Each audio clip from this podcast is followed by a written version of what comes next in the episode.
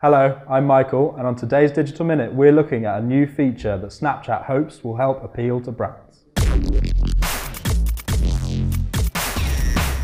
Snapchat has begun the rollout of what it calls context cards, which provide additional info for bits of content that are posted on the platform.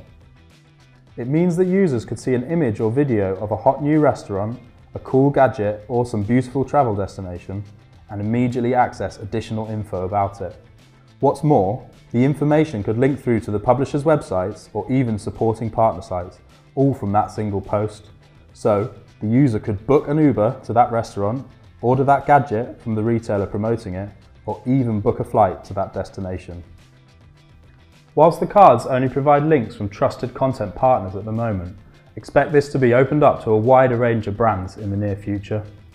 Snapchat has always been looking to extend its appeal to brands, and adding an e-commerce element could be the next big step. We've taken a closer look at what this all means over on our blog.